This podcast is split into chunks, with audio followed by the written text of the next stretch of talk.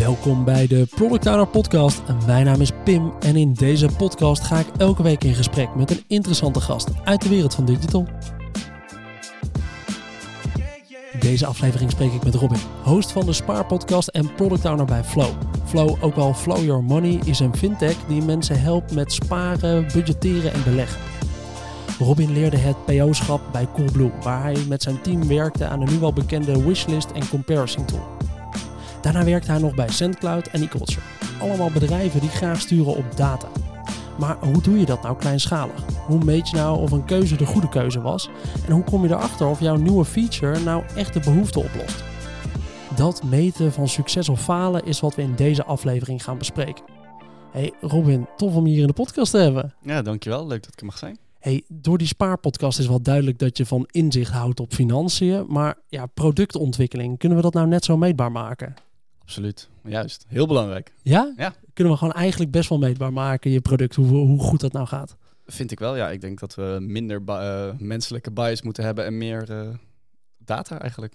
Vind je dat we dat eigenlijk te weinig doen in het algemeen als P O's? Absoluut. Ja, ja, dat is ook wel een van de redenen waarvoor ik dacht, ik wil je ook wel graag zitten of zo, om, ja? om een beetje mijn blik daarop te laten zien. Maar ik vind vooral met name uh, na het implementeren dat... Nou, P O's over het algemeen best wel goed zijn in een soort van nog, misschien nog een business case. Of hey, uh, zoveel klantvragen, dus we moeten het oplossen. Ja. Maar dan gaan, we, dan, dan gaan we een beetje brainstormen van hoe kunnen we het oplossen. En dan, dan doen we dat. Een soort van die ideation stage met een designer. En dan daarna implementeren we het. En dan meest... In, ik denk dat er vaker niet dan wel niet meer gekeken wordt of het nou daadwerkelijk opgelost is en hoeveel en wat we ervan hebben geleerd. Ja, oké. Okay, nou, gelijk een leuke vraag om aan jezelf te stellen als luisteraar nu.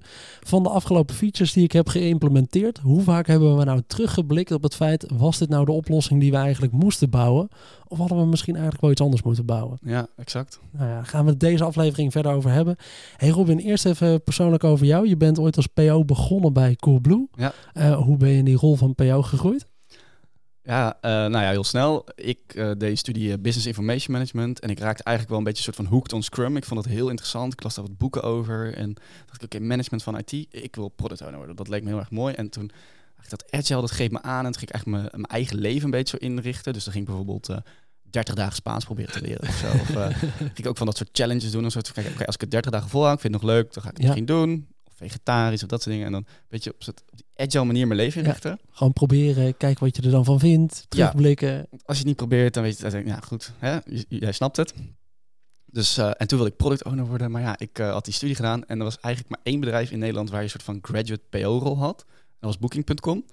Want eigenlijk product owner worden is best wel lastig. Je kan er niet zomaar instappen als ja, net afgestudeerde. Ja. Nou, bij Booking was ik afgewezen. en... Uh, Toen had ik een vriend uh, die zei van ja, wil je anders niet... Uh, uh, dat was de assistent van uh, de C T O van Coolblue. En hij was de baas van achtentwintig product owners. Dus ik dacht, een soort van, een soort van ja, we gaan het ook assistent plus noemen, maar in ieder geval ja. regel alles. En hij zei, als ik dan niet naar een meeting met product owners kan, dan moet jij er gaan zitten en moet jij me vertellen wat er is verteld en samenvatten. En dacht ik, nou ja, prima, we goed. moeten ergens beginnen. Ja, nou dat. En dan buurt. ga ik superveel leren. Een soort ja. van eigenlijk mijn, mijn, mijn eigen product owner traineeship. Ja. nou, dat wilde ik, uh, dat wilde ik gaan doen. En uh, nou, dat, dat, dat, hij ging na drie maanden weg, dus liep iets anders. Maar na een jaar kon ik uiteindelijk alsnog product owner worden. Ik was gewoon ja, ja, bijna een beetje wel misschien obsessief al met de theorie. Ik had echt iedere blog die er was, ging ik lezen, ieder boek. Dus, dus alles had ik al in mijn hoofd zitten. En toen, ja, toen kwam ik ook wel door die sollicitaties heen. Alleen toen moest ik nog leren om het ook in de pra- praktijk te doen. En uh, ja, dat is, uh, zo ben ik erin gerold. Ah, mooi. Ja, dat is misschien wel de meest getrokken conclusie uit deze podcast. Is, nou, er is eigenlijk geen enkel bedrijf waarbij de praktijk matcht met de theorie. Ja, ja, ik, ik heb hem in ieder geval nog niet ontdekt. Ben je nou wel die P O, dan uh, laat het vooral even weten. Maar ja, ik heb eigenlijk hier nog nooit iemand ontdekt die zegt, oh nee, nee, het is bij ons exact zo als het in de theorie wordt voorgesteld. Nee, daar ben ik ook achter gekomen. Dat bestaat niet. Ja. Dus uh, dat...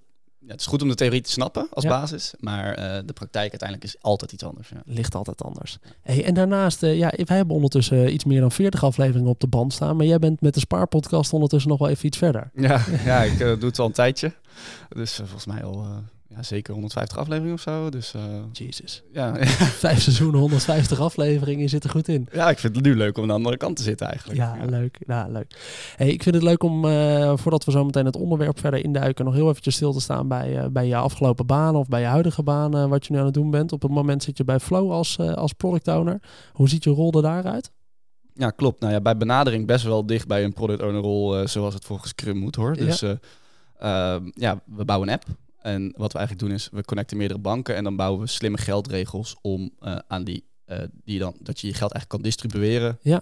naar, uh, naar, naar welke rekening je dan wil. Nou, wat ja. is een domme regel? Een domme regel is, uh, ik krijg ergens laat op de eenentwintigste, maak dan op de zevenentwintigste het geld maar over naar de gezamenlijke rekening of zo. Ja. Maar wat wij eigenlijk bouwen is dat je ook rekening kan houden met hoeveel saldo staat er nu al, of van wat er over is, of percentages. Dus je kan dat veel slimmer gaan maken. En eigenlijk als mensen dat doen, hè, dus uh, die willen graag meer sparen bijvoorbeeld, dat kan een van de doelen zijn. Ja. Spreken ze vaak met zichzelf regeltjes af, maar dan houden ze zich niet helemaal aan. En ja. wat, waar ik in geloof, hè, ik heb dus, dus de Spaarpodcast, dat is ook wel grappig, dat, heb ik, uh, dat techniek uiteindelijk mensen kan helpen om dus slimmere financiële beslissingen te maken. Nou, toen heb ik ooit hun, de eigenaar, geïnterviewd. En uh, nou, eigenlijk wilde ik wel freelancer worden. Of in ieder geval iets za- zelf binnen product gaan doen. Ja. Maar toen hebben zij mij overtuigd. Omdat ik ja, die domeinkennis al ja, best wel erg had. Eigenlijk vanwege de podcast. Uh, om dan die rol te gaan vertegenwoordigen bij Flow. En dat betekent dus echt ja, inderdaad kijken. Wat, wat wil de gebruiker nu? Op basis van data met designer. Uh, dus ja, veel data-analyse. Maar ook data rapporteren. Strategie opzetten. Visie opstellen. En hoe ga je daar dan komen? En, uh, en dan met het development team. Cool, cool. Hey, ik zei net al eventjes in het intro dat je bij veel bedrijven hebt gezeten die we graag wel sturen op data. Van die bedrijven waar je nu hebt gezeten, waar wordt nou echt data het meest serieus genomen? Waar was je nou, waar was iedereen er echt bewust van wat er, wat er gebeurde?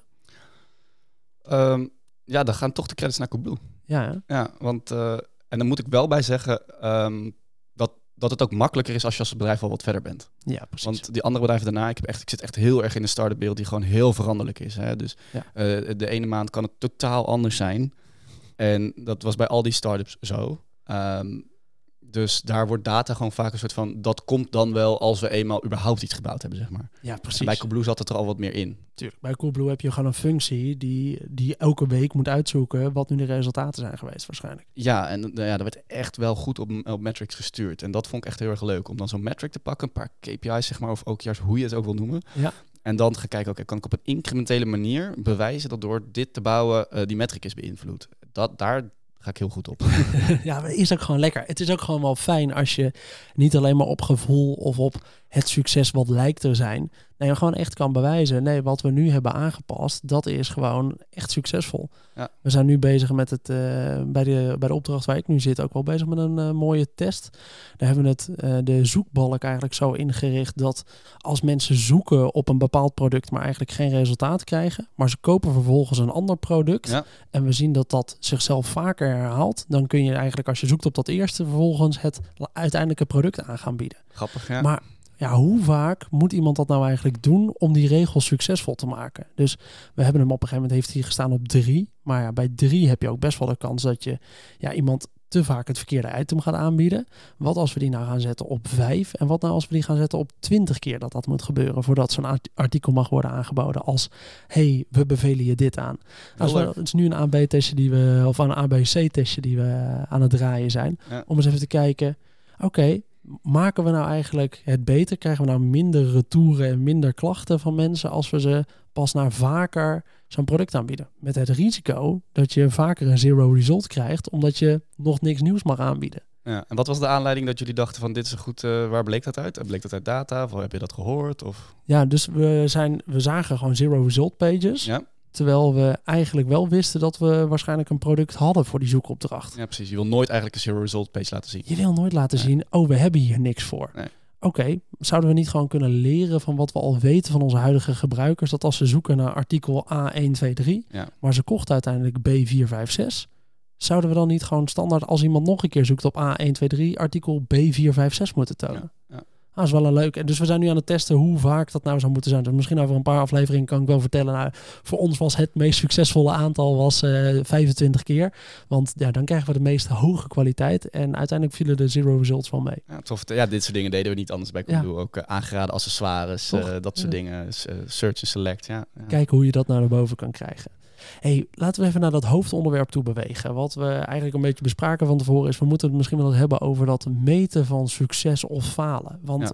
wat eigenlijk wel een stelling is die we misschien allebei wel aandurven te nemen is, er wordt heel vaak een aanpassing gedaan op een, op een tool, op je product. Maar hoe vaak wordt er nou eigenlijk daarna teruggekeken? Was dat nou de aanpassing die we moesten doen? En heeft dat nou de metric beïnvloed die je graag wilde beïnvloeden? Ja. Misschien is het wel leuk om dat even uiteen te zetten in een paar stappen. Dus ik zou wel even willen begrijpen, waarom zou je willen meten? Ja, ten eerste om van te leren.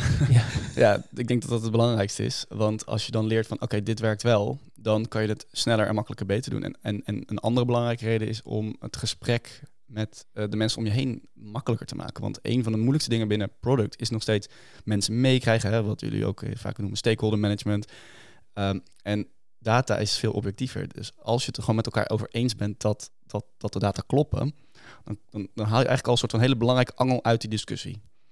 Nou, dus dat zijn twee, denk ik, hele belangrijke redenen om überhaupt datagedreven te willen werken. Ja, ja. Ik, ik denk dat dat een hele terechte is, hoor. Want uh, ja, we hebben allemaal, ik denk dat iedereen wel de discussie kent. Van, uh, ja, nee, maar wij vinden het zo. Nee, maar ik hoor een klant echt zeggen dat het niet ja, zo is.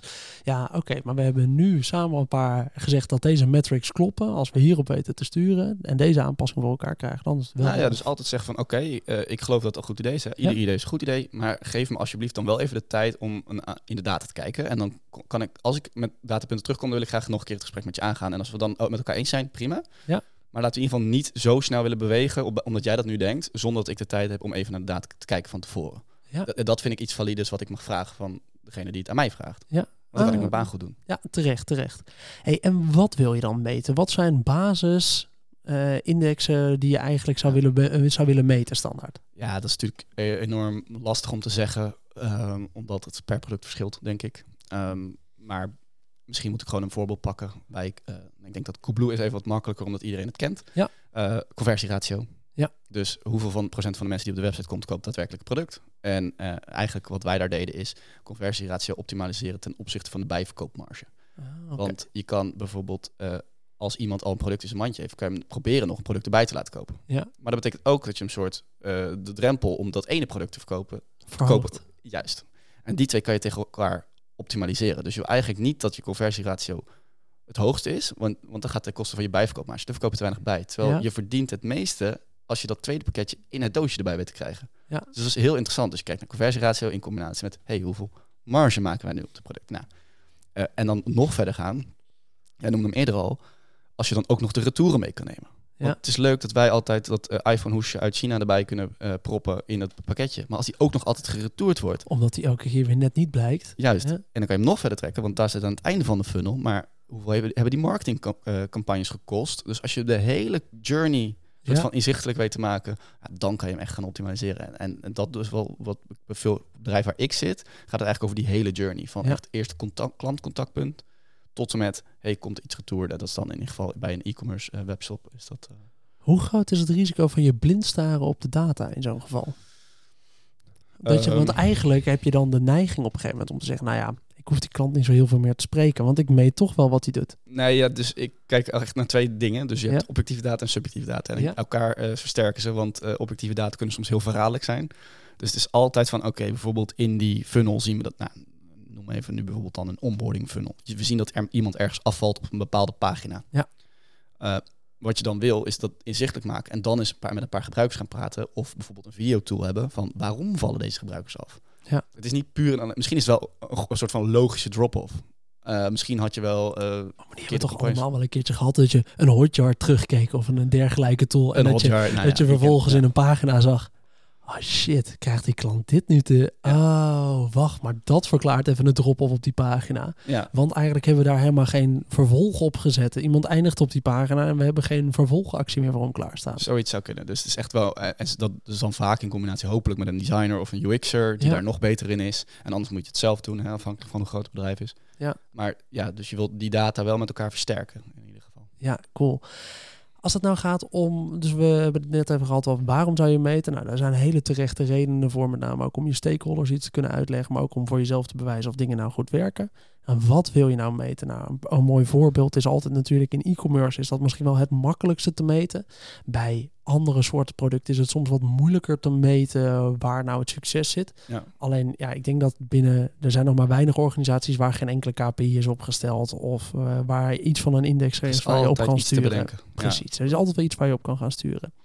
Maar hoe meet je dat nou? Zijn er, waar, hoe breng je dat inzichtelijk? Dat is voor veel mensen ook nog wel een uitdaging. Zometeen uh, over... Wat is het, over een halfjaartje gaat uh, Google Analytics, de klassieke, de klassieker gaat eruit. Ja. Dan moet iedereen over op dat Google Analytics voor. En daar heeft iedereen nog een beetje kriebels van, ja. Want dat snappen ze ja. allemaal niet. Want ja, je kan niet meer zo makkelijk op die oude manier vinden zoals je het had ingesteld. Maar er zijn wel meer coole tools, denk ik. Hoe, hoe meet je nou goed en hoe breng je dat nou inzichtelijk? Ja, uh, nou ja, dus wederom, dat hangt echt van de metric af. Ja. Uh, maar in... Hoe meet je het goed? Het moet gewoon onderdeel zijn van, van wat de developers willen doen. Dus bij ons definition of done. Ja. Je, zeg maar, je schrijft tests omdat een code moet werken. En net zo goed schrijf je, uh, zorg je maar samen met de developer ervoor dat er een, een manier is om het te tracken. Uh, een story die geen tracking heeft, is gewoon niet done. Ja. Die moet niet naar productie. Dus dat, dat, dat, zeg maar het, uh, het, dat erin brengen in de cultuur is al een heel ding aan zich. En, als, en dat is het, wat mij betreft ook een taak als product owner om daar te beginnen. Dat als je bedrijf nog niet eens zo ver is, dan begin je daar. Ja. Uh, en dan, ja, de, nou ja, Google Analytics is de allermakkelijkste tool om te implementeren. Ik Daar begin je, ja. En tegenwoordig zijn er veel meer tools die gewoon ja, echt super makkelijk zijn om te gebruiken of, of om te implementeren. En een van mijn favorieten op dit moment is Mixpanel. Okay. Dus alle events die een user kan doen in de app zijn gewoon gemeten. Ja. Dus of jij op dat knopje klikt en daarna op dat knopje en waar je daarna naartoe ging. Ik kan het allemaal analyseren. Ja. En dat is... Dat is walhalla. ja. Ja. Ja. ja, absoluut. Ja. Um, En zo zijn er ook andere tools. Uh, er is vaak wel een tool te verzinnen. En als, als, het, ik vind, als het echt moeilijk is, begin dan eens met hoeveel, hoeveel mensen uh, bellen überhaupt klantservice hierover? Of hoeveel mensen gebruiken... Is er een adoptieratio? Ge- hoeveel mensen gebruiken hem op dagdagelijkse basis? En zie ik daar een stijging in? Ja. Dus wat ze doen is dan even niet relevant. Maar gewoon überhaupt kijken van, gaat het de juiste kant op? Ja. Nou ja, je kan het heel simpel maken. En hoe verder je dat bent in data, hoe moeilijker je het kan maken tot en met... retentie en customer lifetime values en het koppelen aan kosten. En dat heeft een soort van met je data maturity te maken als organisatie dan weer. Ja, ja, je zei het al even, klantenservice. Volgens mij is dat misschien wel de meest vergeten metric waar de meeste waarde in zit. Voor heel, heel veel easy. Bedrijven. Als je die onder controle hebt, als je een beetje zorgt dat je inderdaad de opvoeding doet van de mensen die daar zitten en waarom het belangrijk is en die mensen erin meeneemt. En als zij het een beetje op orde hebben met bijvoorbeeld nou ja, categorisaties, labels, dan kan je zo makkelijk prioriteren. Ja, haal je en, echt veel waarde uit. En desnoods, nu hebben we de situatie dat we dat niet echt hebben. Wat doe ja. ik dan? Pak ik gewoon een dag. Ga ja. ik gewoon, gewoon knallen. Dan schrijf ik alle problemen die ik tegenkom, alle laatste problemen schrijf ik op en die ga ja. ik gewoon vinken. En dan zijn het misschien de laatste honderdtwintig. Maar dan kan ik wel zeggen, ja, nou ja, zoveel procent is ongeveer over dit onderwerp. En als ik dat dus oplos, dan hebben we dertig procent minder klantvragen. En dan heb ik niet een soort van uh, ja, perfecte tool. Maar ik heb het wel met data onderbouwd, zeg maar. Nou ja, ik vind dat altijd wel belangrijk om hier ergens te benoemen. Hè? Want ik denk dat veel mensen een soort van angst voelen als ze denken... ah ja, maar bij mij in het bedrijf, ja, we hebben helemaal niet van die coole tools... waarbij we inzichten kunnen creëren. En we hebben geen uh, data-analyst die dit voor me uit kan werken. Ja, data-analyse of het analyse van je klant... of het meten van succes of falen hoeft niet zo ingewikkeld te zijn. Het kan ook letterlijk inderdaad zijn... wat zijn de laatste vijftig mailtjes die aan de klantensupport zijn gestuurd? Ja. Waar gingen die nou eigenlijk over? Ja. Oké. Okay. En wat was het geheim eigenlijk als je de telefonisten nu vraagt? Wat heeft ze nou eigenlijk voor telefoontjes gehad afgelopen week? Oh ja, nee, eigenlijk heb ik wel vaak de vraag gehad dat ik geen, uh, geen berichten kon sturen via het contactformulier op de website. Al is het maar zoiets simpels. Vaak zijn het dat soort kleine dingen waar je ook als je bedrijf er nog niet op is ingericht... eigenlijk al wel een soort van kan meten waar je probleem zit. En vergeet dan niet dat als je daar iets op weet te verbeteren... om twee weken later dus nog eens even een keertje langs te lopen...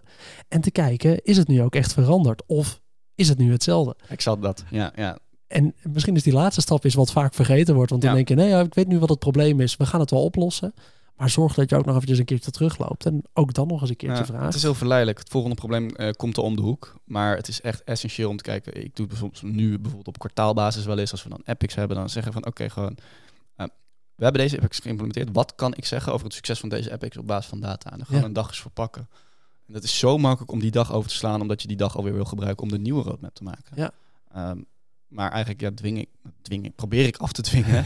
dat we eerst die meeting hebben en dan pas vooruitkijken. Ja. Doe je die meeting alleen of laat je daar andere mensen bij? Nee, ja, de belangrijke stakeholders. Ja. En dat zijn ja, in de wereld waar ik zit vaak toch wel de C E O of de C T O... Uh, ja. Precies, kom er even bij zitten. Ik heb wat data verzameld ja. voor een dag... en ik wil er met jullie gewoon eens even, ja, doorheen, even doorheen lopen. En het is niet ja, gewoon om van te leren en niet om vingertje te wijzen van... oh, jouw idee was slecht, maar wel van oké, okay, wat werkt nou voor ons en wat niet. Ja, hele terechte. Ja. Hele terechte. Nou, dat is wel leuk. Um, dan hebben we het ook even gehad over hoe je kunt meten. Nou, voor een app is dat bijvoorbeeld een Mixpanel. Ja. Um, Google Analytics gebruikt uh, bijna iedereen wel. Ja, voor, voor websites, websites is het ja. vaak Hotjar. Ja. Um, maar ja, meten kan je ook al doen door echt iets simpels te doen als zijnde gewoon naast de telefonisten te gaan zitten of wat klantmailtjes te bekijken. Ja. Um, hoe verder je het gaat trekken. Je kan natuurlijk actieve analyses hebben naar je Power B I tools of dergelijke. Dat ligt natuurlijk een beetje aan, uh, aan die a- organisatie waar je zit. Als het nou gaat om dat stukje analyse. Net noemde je het al eventjes. Oh, ik wil nog wel eens wat mensen bij elkaar trekken. Mm-hmm. Heb je nog wat tips over het stukje analyseren van je data? Hoe doe je dat nou goed en wat is daar misschien ook al een veelgemaakte fout in? Hoe doe je dat nou goed? Ja, in mijn geval, idealiter komt er uiteindelijk iemand in de organisatie bij die nog meer uh, met data doet dan, dan ik als P O. Ja. Die echt een stukje data oont eigenlijk. Ja. Uh, en die ook veel diepgaandere analyses kan maken. Dus voor mij is de sweet spot een soort van wel data-informed zijn, maar niet uiteindelijk per se de data-analyst zelf zijn. Dus dat zou ik zeggen, hoe doe je dat nou goed? Ja, zoek uiteindelijk toch een expert erbij die het nog beter kan dan jij, want...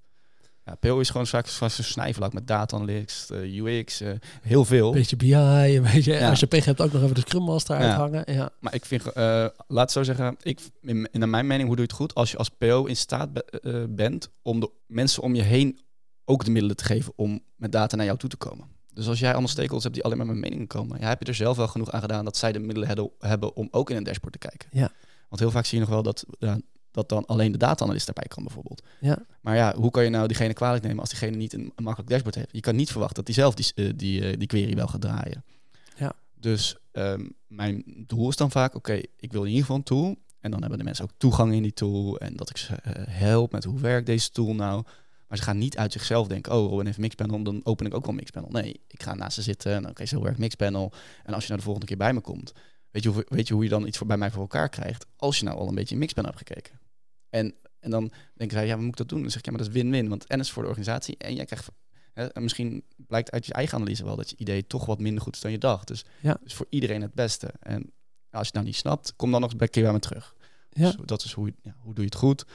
Um, wat is de valk? Wat, ja, wat is de valkuil? Ik denk...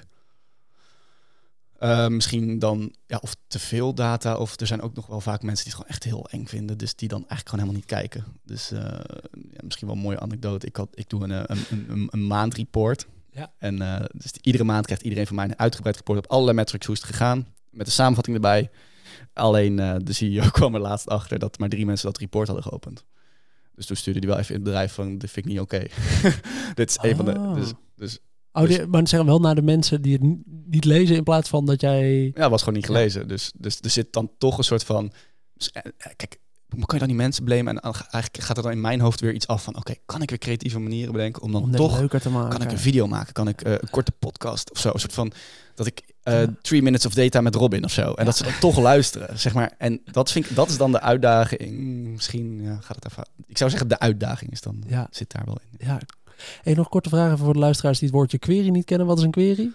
Uh, ja, een, een, een, een, een, een database, een, een soort ja. van vragen programmeren van, uh, zit, uh, van de mensen die, uh, weet ik veel, uh, van de laatste week. duizend aankopen ja, in de laatste week. Uh, wat was het meest gekochte product? Precies, ja, even, even om de luisteraar te helpen met ja. uh, die, die het woordje query niet kennen. Ja. Hey, als je nou een data-analyst hebt, hè, uh, wij hebben er uh, toevallig eentje op de opdracht waar ik nu zit.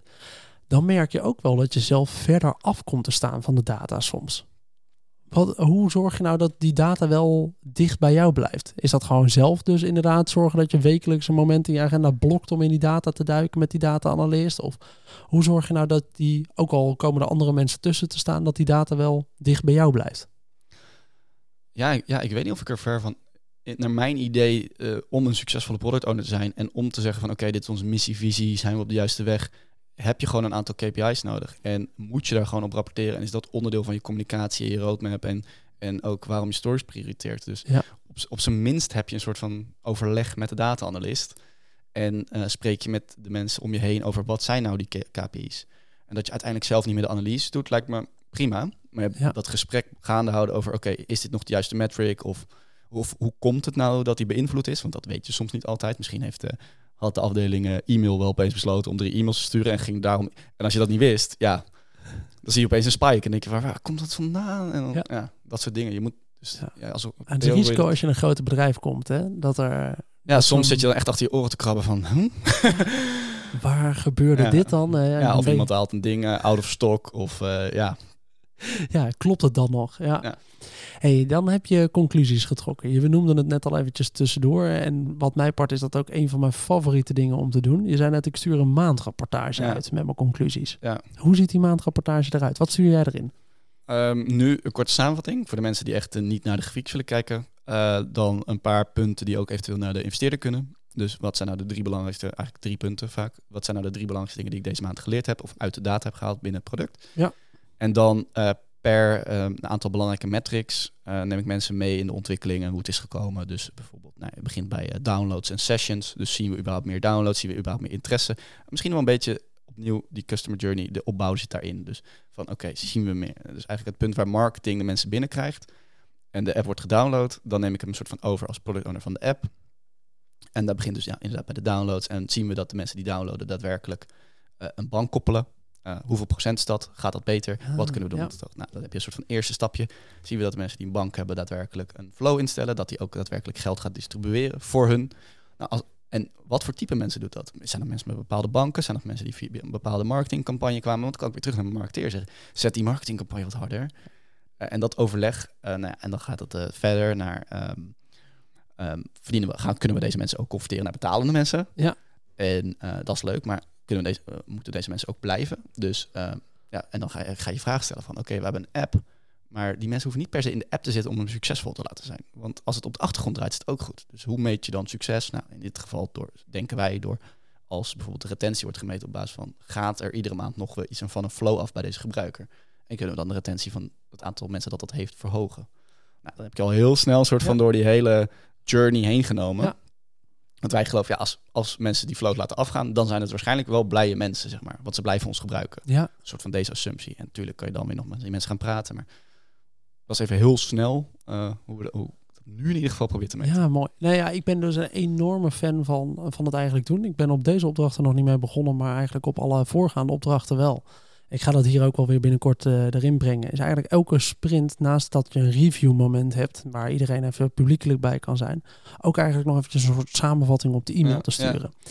En daarin met name een paar dingen heel duidelijk maken. Eén, inderdaad gewoon even algemeen, hoe gaat het nu?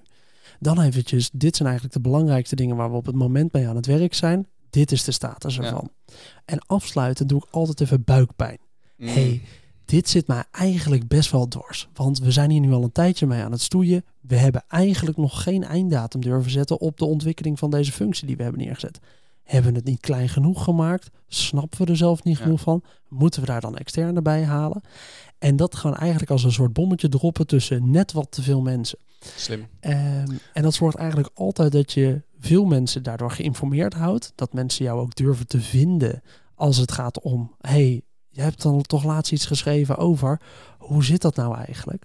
En dat zorgt ook dat je uh, buiten je review... nog wat meer extra transparantie biedt naar je Absoluut. Uh, nooit alleen maar de positieve metrics... of de positieve dingen. Uh, en ik vind het slim dat je dat doet. Um, in, in dit geval heb ik het een beetje losgekoppeld. Dus iets meer ja. dat data ma- op maandelijks... Ja. en de twee weken waarbij exact doen wat jij zegt... met re- reflectie, lessen. Ja. Uh, ja, wat is er nou gebeurd? Ja, uh, developer was ziek ook. En... Uh, we werden gededost, dus uh, dingen liepen even wat anders dan gepland, zeg ja. maar. Ja, leuk. Hey, het lijkt me mooi om, uh, om deze aflevering eventjes af te gaan sluiten met de, de grote lessen. Wat zijn nou de grote lessen rond het meten van succes of falen van je, van je nieuwe functie? Um, wat is nou jouw meest gegeven tip hierop? Wat zou nou de tips zijn die je luisteraars uh, mee wil geven? Ja, uh, yeah, just do it. En dat is wel heel makkelijk. Echt een open deur. Ja. Um, De meest getef, ge, ge, uh, de tip is denk ik nou de organisatie dan meenemen in het feit waarom dit heel belangrijk is. Ja. En dan zal je echt zien dat zodra dat een beetje staat, dat mensen een soort van bijna enthousiast gaan worden. Ik heb ook een C E O meegemaakt die eerst dacht, we moeten echt voor vechten om een tool te krijgen. En ja. de business case, en het kostte allemaal heel veel geld. Het was helemaal niet heel veel geld, maar nee, het was heel moeilijk. Het leek toen heel veel geld. Ja. Totdat het opeens een soort van duidelijk werd. Want dan ziet ook die C E O in van, oh, maar wacht even, als ik dit begrijp, dan, dan wordt mijn bedrijf succesvoller. Dus dat, dat meenemen, waarom het belangrijk is, is misschien nog wel het allerbelangrijkste. En daarna gaat het misschien wel van, meer vanzelf in ieder geval. Ja, ja, top. Waar beginnen mensen? We hebben het al een beetje tussendoor genoemd in deze aflevering. Maar hoe begin je nou met meten van succes of falen? Ja, uh, inzicht en dan bepalen wat je wil weten. Dus al kies je maar één metric. Um, Een mooie anekdote was, uh, ik kwam op een product En men wist eigenlijk niet hoe het ging. En toen zijn we gewoon begonnen met ja, hoeveel procent van de mensen gebruikt nou eigenlijk het product? Ja. Het kwam volgens mij op nul komma zevenentwintig. Toen dacht ik, nou, gaan we eerst maar eens proberen om meer mensen te laten gebruiken. Want uh, ja, ja, op deze manier gaan we niet echt iets aan verdienen. Ja.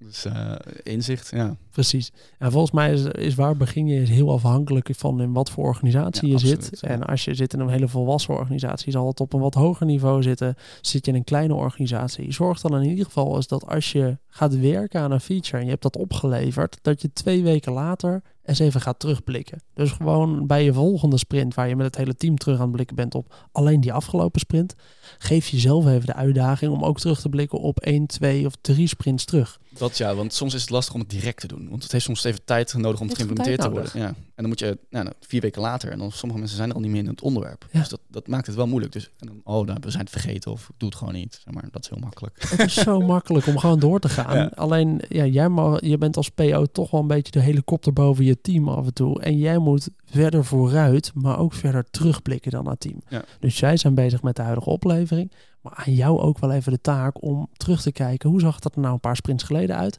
En is het nou waar wat we toen hebben opgeleverd? Ja, mooi gezegd. Je bent ook verantwoordelijk om een paar sprints terug te kijken. Ja, vind ik ja. mooi. Ja. Ik denk dat die, uh, dat is een leuke. Wat moet je vooral niet doen? Op het gebied van data? Op het gebied van, van meten hierin? Um... Is dat misschien wel wat blind staren op je, op je data? En daardoor denken, ah ja, ik hoef eigenlijk niet echt meer klanten erover te spreken, want we hebben eigenlijk hele goede dataflows. Nou, dat ja, weet ik niet. Dat heb ik niet in de praktijk echt zo ervaren. Ja. Um, sowieso niet. Um, ja, ik denk dat het belangrijkste is inderdaad uh, een soort van, uh, oké, okay, Pietje had idee A en idee A was heel slecht, uh, bleek. Ja. Dus eigenlijk heeft Pietje dat niet goed gedaan. Want dan, dan, dan worden mensen een soort van, ja, die worden... wordt dat is niet echt uitnodigend om dan nog met nieuw idee te komen. Want we moeten er gewoon van uitgaan dat ieder idee een goed idee is. Iedere hypothese kan kloppen. We hebben met z'n allen besloten om het op deze manier te implementeren. Dat is waarschijnlijk goed overleg gegaan. Er zijn ja. meerdere op- oplossingsrichtingen gekozen. En nemen allemaal de verantwoordelijkheid over hoe het is gegaan. En niet alleen Pietje die het bedacht heeft, of Jantje die het geïmplementeerd heeft, of uh, Robin die uh, ja, het geprioriteerd had, zeg ja. maar. Um, ja, ik denk dat je het gewoon moet zien als een brede les voor de organisatie. Leuk. Hey, ik vind het een, uh, een leuke aflevering. We gaan uh, een beetje richting, uh, richting de afronding daarvan. Um, goed Jammer. om eventjes... Uh, om ik kan nog wel uren doorgaan. Dat is makkelijk als je een andere podcast ernaast je zet. Ja. Die blijft wel, uh, wel meepraten. Nou, wie weet moeten we nog wel een keer een aflevering opnemen. Hey, maar we hebben deze aflevering zijn we ingegaan op het meten van succes of falen. En nou, misschien was inderdaad wel wat we aan het einde net allebei zeiden. Uh, moet je als P O ook gewoon in je rol meenemen. Dat je af en toe uh, niet alleen verder vooruitblikt, maar ook verder terugblikt. En dat je durft te kijken naar wat zijn nou maar afgelopen tijd de opgeleverde features. Wat hebben we neergezet? Wat hebben we veranderd? Heeft dat nu ook echt de waarde geleverd? Als je dat doet, dan is dat ook heel makkelijk om vervolgens je stakeholders te overtuigen van waarom keuzes wel of niet goed zijn geweest. En misschien ook wel een keertje terug te blikken naar een stakeholder. Hey, we hebben toen dit besloten aan de hand van het gevoel wat we hadden uit de markt. Ja. Achteraf heeft dat eigenlijk nul komma één procent veranderd. Ja. En dat was op deze metric niet zoveel. Soms kan dat wel heel veel zijn. Um, maar dat was de invloed ervan. Dus nou, we hebben even teruggeblikt. Geen goede aanpassing geweest. Ja. Volgende keer gaan we denk ik anders ja. doen. Dus uh, nou, dat lijkt me, vind ik heel waardevol. Leuk dat we het uh, daarover hebben gehad vandaag. Uh, ons vaste afsluitertje. Ik wil wel eventjes weten of dat je er ondertussen een leuk antwoord op hebt bedacht. Ja, uh, wat is jouw gelukje in je carrière geweest, uh, Robin? Gelukje in mijn carrière. Uh, wat was het telefoontje, het berichtje waarvan je dacht, oh shit, dat heeft voor mij wel een hoop veranderd in mijn carrière? Ik voel me sowieso uh, heel veel, uh, veel soort van geluk, alsof ik heel veel geluk heb gehad. Ja. Uh, heel vaak uh, in mijn carrière uh, kwam ik via via weer ergens, nou ja, via mijn podcast kwam ik bij het bedrijf waar ik nu zit. Of um, ik ben ooit uh, via een vriend, omdat hij mij kende en wist dat ik wel, ja, wel uh, inzet had of zo, ben ik weer bij een start-up in Australië beland. En, en, en zo, ja, dat balletje rolt dan op de een of andere manier, omdat je gewoon een soort van passie hebt voor wat je aan het doen bent. Ja. Dan ben je helemaal niet dat aan het doen, omdat je dan denkt, oh, misschien kan ik weer binnenkort wel naar Australië, want het was totaal iets anders. Maar daardoor k- kwam dat wel. Dus dat zie ik een beetje als de gelukjes uit mijn carrière. Dat doordat je gewoon doet, iets doet met heel veel passie, gaan mensen dat waarderen en komen er ook nieuwe kansen altijd op je af die je, nooit, die je nooit had voorzien. Ja. Ah, leuk. Dankjewel. Hey, tof dat je in deze podcast bent geweest, Robin. Als mensen nou nog vragen hebben naar aanleiding van deze aflevering, kunnen ze een brief sturen Absoluut. via LinkedIn? Ja, tuurlijk. Gezellig. Dat is Robin Seetz op LinkedIn. En we sturen, zetten het natuurlijk ook even in onze post. Dan bedank ik iedereen weer voor het luisteren naar deze aflevering van de Product Owner Podcast. Vond je het nou een leuke aflevering? Vergeet dan niet om onze podcast een leuke review te geven op jouw favoriete podcast app. Heb je nou nog vragen of opmerkingen voor mij naar aanleiding van deze aflevering? Stuur me dan vooral een mailtje op pim at productowner punt n l of via LinkedIn, dat is uh, Pim Pot. En dan hoop ik dat je de volgende keer weer luistert. Tot dan!